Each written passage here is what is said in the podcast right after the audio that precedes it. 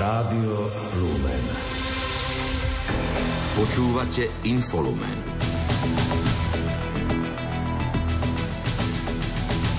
Parlament dnes začal rokovať o návrhu rozpočtu na budúci rok. Betlehemské svetlo už svieti aj v Nitrianskej katedrále, Bazilike svätého Emeráma na Nitrianskom hrade. Členské štáty Európskej únie a Europarlamentu sa dohodli na reforme, chcú obmedziť neregulárnu migráciu. Je streda 20. december a aj dnes vám ponúkame súhrn udalostí z domova a zo sveta. Vysielajú Marek Rimóci a Lucia Pálešová. Domáce spravodajstvo. Parlament dnes začal rokovať o návrhu rozpočtu na budúci rok. V budúcom roku vláda plánuje znížiť deficit verejných financií na 5,97% HDP, čím sa zníži o viac ako 0,5% hrubého domáceho produktu. Minister financií Ladislav Kamenický hovorí, že bez prijatých opatrení by bol deficit výrazne vyšší. Ak by nová vláda nevykonala žiadne zmeny v legislatívy, skrátenom legislatívnom konaní a neprijala operatívne kroky na zníženie výdavkov rozpočtu jednotlivých kapitol, tak je deficit rozpočtu verejných financií v roku 2024 na úrovni 6,55% HDP, to je 8,5 miliardy. To je tých 8,5 miliardy, o ktorých toľko hovorím, že sme zdedili ako deficit na rok 2024. Predpokladaný návrh rozpočtu verejnej správy okrem potrebnej konsolidácie zohľadňuje podľa šéfa rezortu financií aj výrazné vplyvy legislatívnych a nelegislatívnych materiálov schválených v predchádzajúcom volebnom období. Predkladaný návrh rozpočtu však neznižuje výdavky na vyplácanie dôchodkov či na podporu iných zraniteľných skupín, ako ani výdavky na školstvo, zdravotníctvo, sociálne veci, rodinu, politiku a ďalšie oblasti. Návrh rozpočtu počíta aj s výdavkami na prijatie trvalého 13. dôchodku vo výške priemernej mesačnej sumy za predchádzajúci rok, a to súčasne pri zachovaní rodičovského dôchodku. Taktiež je zabezpečená pomoc pri splácaní úverov na bývanie v súvislosti s nárastom úrokových sadzieb. Zahŕňa aj výdavky na vytvorenie nového ministerstva cestovného ruchu a športu. Opozícia už skôr kritizovala nové vysoké výdavky, pre ktoré vláda zvyšuje dane či odvody a oslabuje druhý dôchodkový pilier. Poslanec Štefan Kežo z Progresívneho Slovenska hovorí, že predkladaný štátny rozpočet má zásadné riziká. Vláda ním konsolidáciu len predstiera a zadlžuje.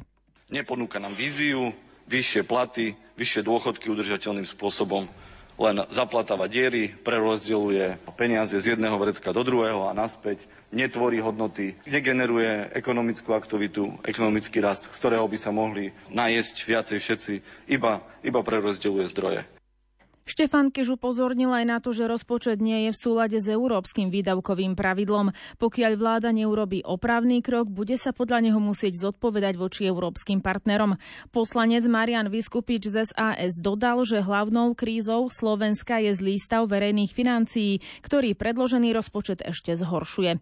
Predseda Najvyššieho kontrolného úradu Ľubomír Andráši v plene povedal, že predložený návrh štátneho rozpočtu pre budúci rok podporuje ekonomický rast v roku 2024, a to aj na úkor vyššieho deficitu verejnej správy. NKÚ skonštatoval, že pri príprave rozpočtu boli dodržané zákonné aj ústavné pravidlá a mohol byť predložený na rokovanie. Na príjmovej stránke rozpočtu vláda počíta so sumou 22,7 miliardy eur a výdavky štátu sú rozpočtované na sumu 30,3 miliardy. Budúcoročný deficit, ktorý je v číselnom vyjadrení na úrovni 7,6 miliardy eur, by mal byť o 0,5% nižší, ako je predpokladaná jeho úroveň v závere tohto kalendárneho roka. Tento rok by sa tento deficit mal dostať až na úroveň 8,3 miliardy eur. Budúcoročný ekonomický rast krajiny môže podľa šéfa NKÚ ovplyvňovať aj využívanie európskej finančnej pomoci, a to až v sume 2,5 miliardy eur. Úrad vo svojom stanovisku upriamil pozornosť aj na dlhodobé neriešenie modernizačného dlhu v rezortoch životného prostredia, školstva či ministerstva dopravy. Od 1. januára vznikne Ministerstvo cestovného ruchu a športu. Vyplýva to z novely tzv. Kompetenčného zákona, ktorú dnes schválili poslanci Národnej rady. O návrhu poslanci rokovali v skrátenom legislatívnom konaní. Vznik nového ministerstva vítajú prezident Slovenského futbalového zväzu Ján Kováčik aj generálny sekretár Slovenského olympijského a športového výboru Jozef Vliba. Vítajú najmä to, že budú mať postavenie, ktoré športu prináleží a budú mať svojho zástupcu na vláde, ministra, ktorý bude súčasťou štátnej exekutívy. Jozef Liba očakáva hmatateľné výsledky nového rezortu na konci nadchádzajúceho olympijského cyklu, ktorý vyvrcholí olympijskými hrami 2028 v Los Angeles. Naopak opozičné KDH požiadalo listom prezidentku Zuzanu Čaputovú, aby nepodpísala novelu tzv. Kompetenčného zákona, ktorú dnes schválil parlament. Prezidentka by mala podľa hnutia novelu vrátiť poslancom na dopracovanie. Dôvody objasnil predseda Milan Majerský. Sú tam napríklad úrad pre reguláciu sieťových odvetví alebo úrad pre dohľad nad zdravotnou starostlivosťou, kde po novom už v podstate prezidentský palác stráca kompetenciu vymenovať šéfa týchto úradov po schválení v Národnej rade a táto kompetencia prechádza na vládu Slovenskej republiky. Práve preto sme sa rozhodli na základe viacerých a ďalších častí, ktoré konkretizovať budú moji kolegovia, zaslať a zaniesť pani prezidentke list, ktorý mám aj tu pri sebe, v ktorom ju požiadame, aby pani prezidentka nepodpísala kompetenčný zákon a vrátila ho Národnej rade Slovenskej republiky na dopracovanie. Poslanec Peter Stachura upozornil, že viaceré orgány štátnej správy nebudú mať samostatnosť a budú v rukách vlády, ktorá si bude môcť na posty nominovať svojich ľudí. Krátko z domova. Ústavný súd posúdi ústavnosť tohtoročnej novely správneho súdneho poriadku a zákona o zodpovednosti za škodu spôsobenú pri výkone verejnej moci. Zmeny napadla prezidentka Zuzana Čaputová a ústavný súd dnes prijal jej návrh na ďalšie konanie v celom rozsahu. Niektoré zmeny zákonov v súvislosti s reformou súdnictva, ktoré prijala Národná rada v decembri 2020, sú v rozpore s ústavou. Rozhodol o tom ústavný súd. Ide o vybrané ustanovenia zákonov o súdnej rade, o súdcoch a prísediacich a o prokurátoroch a právnych čakateľoch prokuratúry. Ústavný súd dnes rozhodol aj o tom, že zákon o odobratí nezaslúžených benefitov predstaviteľom komunistického režimu je v rozpore s ústavou. Ak predseda Národnej rady Peter Pellegrini do konca roka nevyhlási voľbu na uvoľnené miesto sudcu ústavného súdu, SAS podá trestné oznámenie pre marenie úlohy verejným činiteľom. Vyhlásila to poslankyňa za SAS Mária Kolíková s tým, že Petrovi Pellegrinimu zo zákona vyplýva povinnosť vyhlásiť voľbu bezodkladne. Ak by sa parlamentné voľby konali v polovici decembra, vyhral by ich Smer s podporou cez 24%. Vyplýva to z prieskumu agentúry Ipsos pre denník N.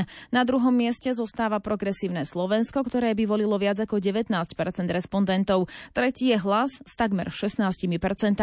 Do Národnej rady by sa dostali aj SAS, KDH a Republika. Do parlamentu by sa dostalo aj hnutie Igora Matoviča, ktoré v prieskume nefiguruje ako koalícia, ale samostatná strana.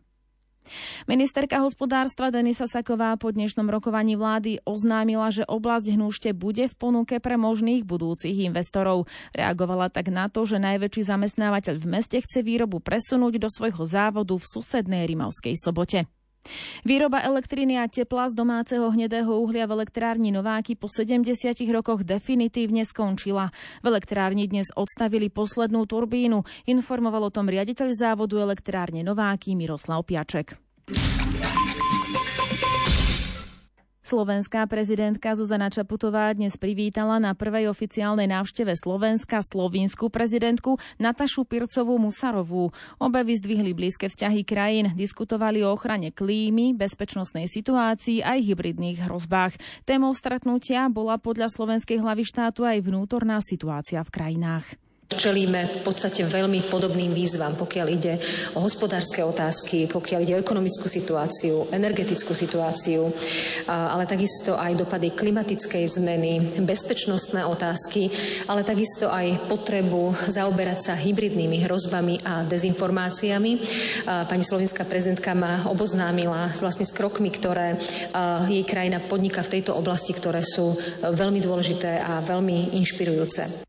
Slovenská prezidentka oznámila dohodu krajín na pokračovanie pomoci Slovenska v súvislosti s tohtoročnými záplavami.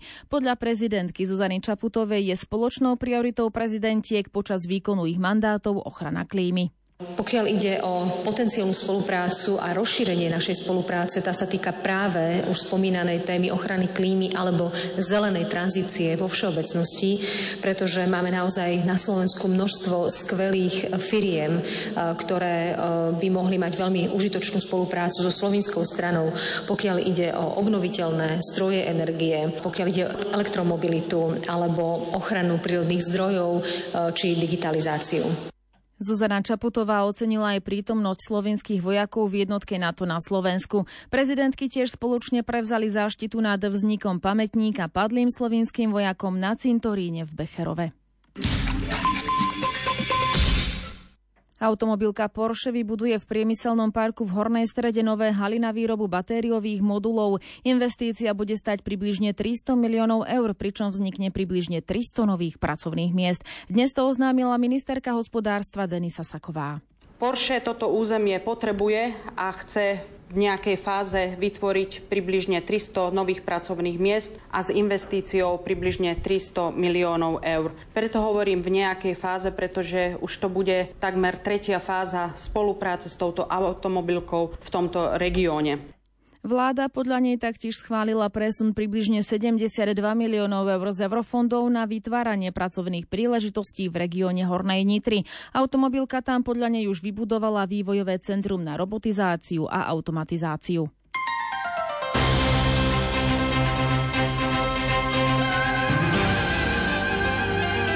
Z cirkvi.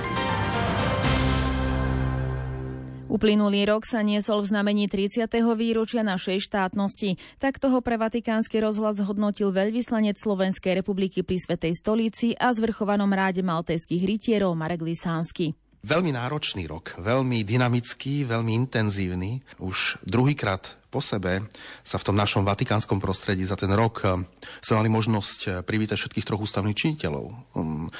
Pani prezidentku, predsedu vlády aj predsedu Národnej rady. Takže už to takým istým spôsobom symbolizuje tú dynamiku, tú intenzitu toho, čo tu robíme, tej našej relácie. Druhým výročím, ktorý sa niesol rokom 2023, bolo 60 rokov pápežského slovenského ústavu a kolégia svätého Cyrila a Metoda. Podľa Mareka Lisánskeho je to najvýznamnejšia slovenská inštitúcia v zahraničí. A to nie len teda pred rokom 89, ale ja si myslím, že aj v súčasnosti je to skutočne jedinečné miesto a výnimočná slovacikálna pamiatka, slovenská inštitúcia. Marek Lisánsky pripomenul aj nedávnu inauguráciu nového sídla Slovenského historického ústavu v Ríme v byte kardinála Jozefa Tomka. Inštitúcia, ktorá je tradičnou už inštitúciou a 10 rokov, pôsobí v tomto našom prostredí ako vedecko-výskumná inštitúcia ministerstva školstva, ale nemala taký stály domov. A toto sídlo sa nám podarilo vlastne inaugurovať v septembri tohto roka práve v priestoroch bytu otca kardinála, tam, kde posledných 25 rokov otec kardinál Jozef Tomko pôsobil, žil a kde aj zomrel. Takže veľmi symbolické miesto na Via Conciliazione 44, že dnes všetci návštevníci Ríma, slovenskí pútnici, ktorí prichádzajú na námestie svätého Petra, majú možnosť skutočne sa hrdosťou vidieť slovenskú zástavu nad Via Conciliazione v predposlednej blízkosti námestia svätého Petra. Betlehemské svetlo svieti už aj v Nitrianskej katedrále Bazilike svätého Emeráma na Nitrianskom hrade. Aj tam ho priniesli skauti, ktorí ho distribuujú po celom Slovensku. Z Nitry pripravila reportáž Mária Gejerová. Ak máte doma betlehemské svetlo, môžete zaň poďakovať skautom. Práve oni sa už 34 rokov starajú o to, aby sme si ho na Slovensku mohli prinášať do našich domácností. Hovorí Michaela Karabiková, duchovná spojka skautskej oblasti Kniežaťa Pribinu. Tento rok sme betlehemské svetlo priniesli z Lincu v Rakúsku, kde to vlastne sa nám vrátilo po 35 rokoch, čo bolo ten teraz aj taká vlastne taká špeciálna udalosť, že sa nám to vrátilo do tej katedrály. Skauti postupne distribuujú svetlo do jednotlivých zborov v mestách a obciach.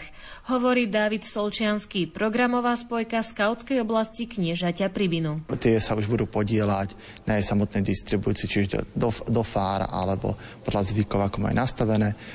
Za mňa sa budem aktívne podieľať na distribúcii u nás v obci v Topolčiankach, kde zase budeme mať pred Štedrým dňom svätú omšu, kde teda svetlo odovzdáme obci a potom ho budeme na Štedrý deň samotným obyvateľom obce odovzdávať. Pozitívne skúsenosti a zážitky s roznášaním betlehemského svetla má Jaroslav Kryžan, člen skautskej oblasti Kniežaťa Pribinu. Myslím si, že je to také veľmi pekné symbolické, kde vlastne to prinášame to svetlo ľuďom aj potom následne na Vianoce.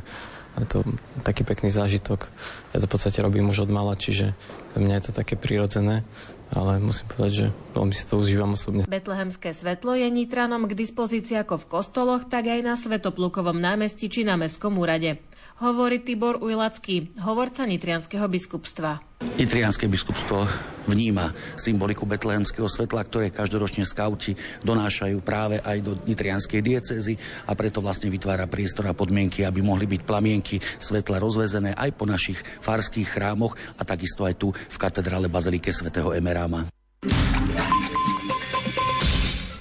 Biblickým krajinám hrozí zánik kresťanskej viery. Preto chce nadácia ACN Pomoc trpiacej cirkvi vianočnou kampaňou pomôcť kresťanom vo Svätej zemi, Iraku, Sýrii, Libanone a v Jordánsku. Viac zisťoval Peter Štancel. Obyvatelia krajín Blízkeho východu, ktoré sú zároveň krajinami Svätého písma, trpia následkami vojen, hospodárskej krízy či prírodných katastrof. Preto nadácia ACN zameriava svoju pomoc práve sem, hovorí riaditeľ slovenskej kancelárie ACN Miroslav Dzurech. Vianočná zbierka ACN je venovaná kresťanom v krajinách Biblie. Pápežská nadácia ACN Pomoc trpiacej cirkvi venuje tohtoročnú vianočnú zbierku kresťanom vo Svätej zemi, v Iraku, Sýrii, Libanone a Jordánsku. Ide o biblické krajiny, v ktorých však v dôsledku vysokej emigrácie hrozí zánik kresťanskej viery.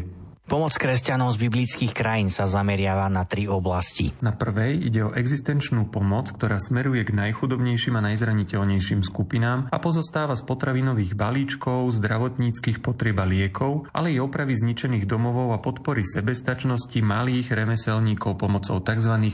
Mikropôžičiek. Pomoc deťom a mladým sa sústredí najmä na vzdelávanie, podporu sirotincov a rozvoj duchovného života. A tretia kategória pomoci, zachovanie vie. Je zameraná na podporu pastorácie, reholí, seminárov či opravu zničených kostolov. Viac informácií o zbierke a o možnosti pomôcť je dostupných na stránke poslednevianoce.sk. V krízovom centre pre matky s deťmi v Košickej Novej Vsi, ktorá je v správe arcidiecéznej Charity Košice, pripravili vianočné posedenie pre viac ako 120 klientov. Charita pripravila spoločné posedenie vďaka podpore partnera s cieľom vytvoriť vianočnú atmosféru a radostné chvíle pre matky s deťmi, ktoré sa nachádzajú v ohrození chudoby a nemajú vlastný domov. Na mikrofón ju zachytil redaktor Martin Ďurčo. Centrum pre matky s deťmi aktuálne ponúka pomoc 120 klientom, čo je zhruba 28 rodín s deťmi. O programe vianočného stretnutia hovorí Miroslav Firda, vedúci krízového centra. Dnes sme pre našich klientov, rozprávame o matkách s deťmi, sme si prichystali vianočnú večeru, kedy spoločne zamestnanci a klienti zasadnú za jeden stôl. Poďakujeme za rok 2023, povieme si plány a predstaví požiadavky na rok 2024 a poďakujeme hlavne tohoročnému našemu sponzorovi, ktorý celú túto vianočnú večeru prichystal, takisto aj o darčeky pre detských klientov a pre dospelých. Večerné posedenie začalo vystúpením najmenších, po ktorom sa stôl začal plniť tradičnými jedlami. Vianočné menu pripravili profesionálni kuchári a pre niektoré deti v centre to boli skutočne prvé Vianoce, hovorí sociálna pracovníčka Eva Džubíková. Pani Kristína má 3 maličké deti a prišli z osady, z Moňoho potoka. Deti boli vlastne špinavé, zanedbané, hladné a hlavne proste nepoznajú ten civilizovaný svet. Takže pre nich to možno budú fakt prvé Vianoce, také, aké majú byť. Hoci krízové centrum pre matky s deťmi v Košickej Novej Vsi momentálne prechádza veľkou rekonštrukciou, Charita sa snaží, aby klienti prežili sviatky v čo najväčšej pohode. Správy zo sveta.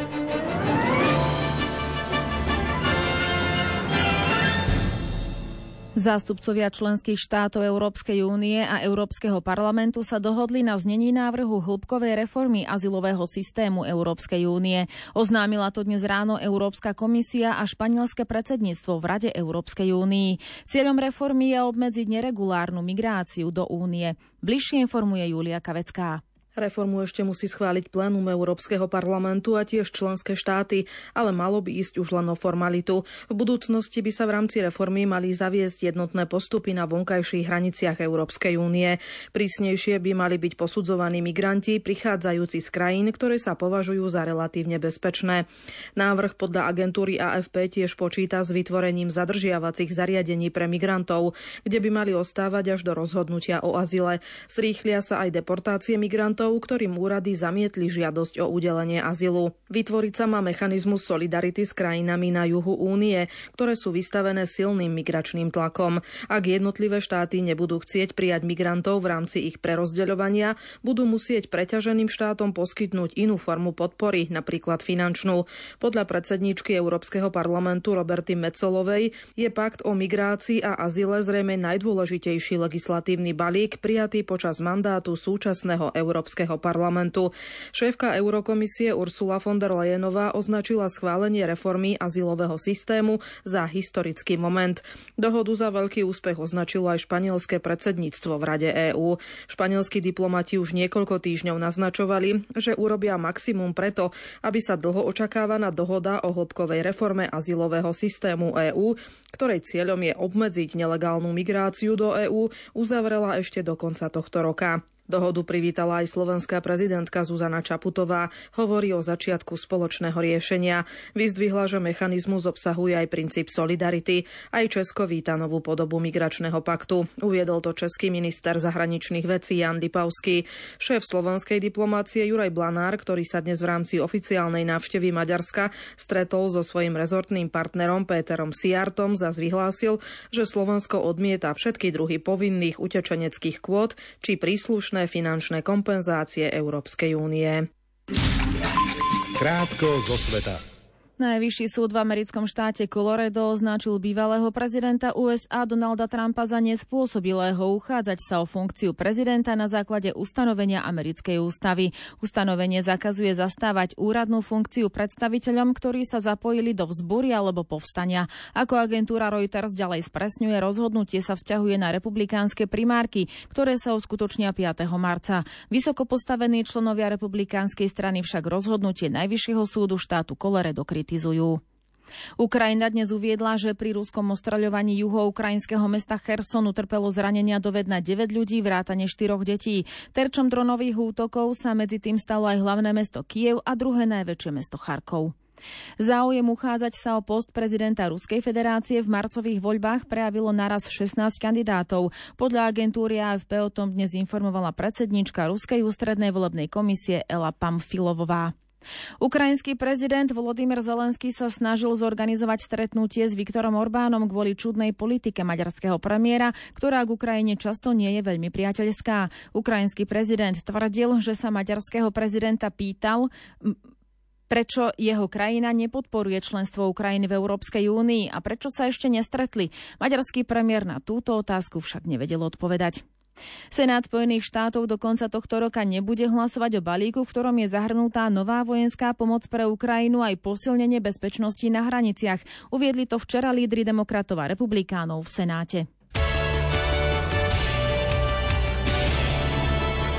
Šport Rádia Lumen.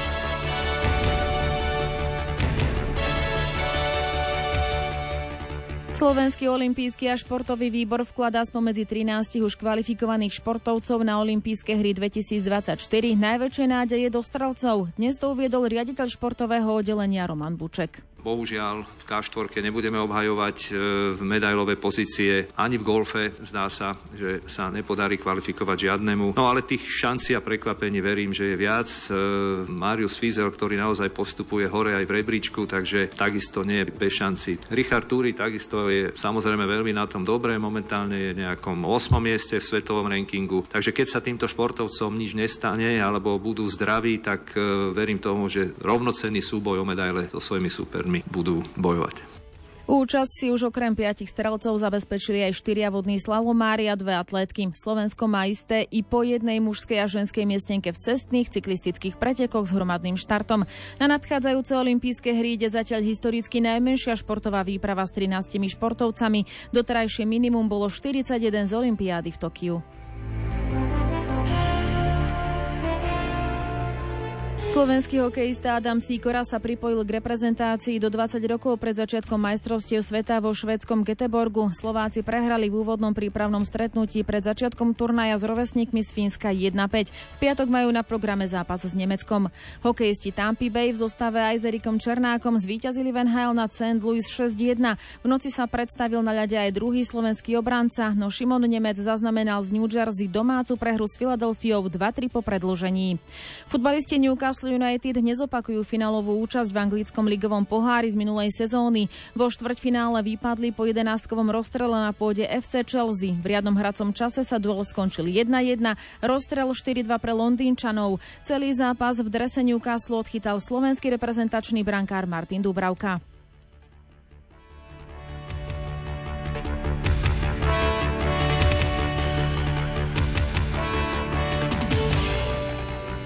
Slovenská lyžiarka Petra Vlhová sa po viac ako 2 týždňoch opäť predstaví v pretekoch svetového pohára. Po rýchlostných disciplínach, ktoré vynechala, ju čaká zajtra nočný slalom vo francúzskom Courcheveli. Uradujúca olympijská víťazka v tejto disciplíne priznala, že má za sebou dobré tréningy a chce predviesť 2 najrýchlejšie jazdy.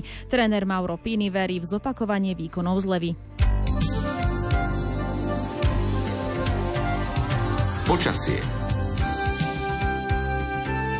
Aké počasie nás čaká v ďalších dňoch, povie meteorológ Peter Jurčovič.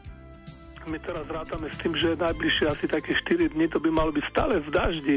Stále budú prechádzať ďalšie a ďalšie vlny oceánskeho vzduchu, takže... Večer o 20. hodine vás pozývame k počúvaniu relácie Lúpa. Redaktorka Andrea Čelková vám predstaví komunitu milosrdných sestier Svätého kríža v Dudinciach. Pekný večer želajú technik Marek Rimóci a Lucia Pálešová.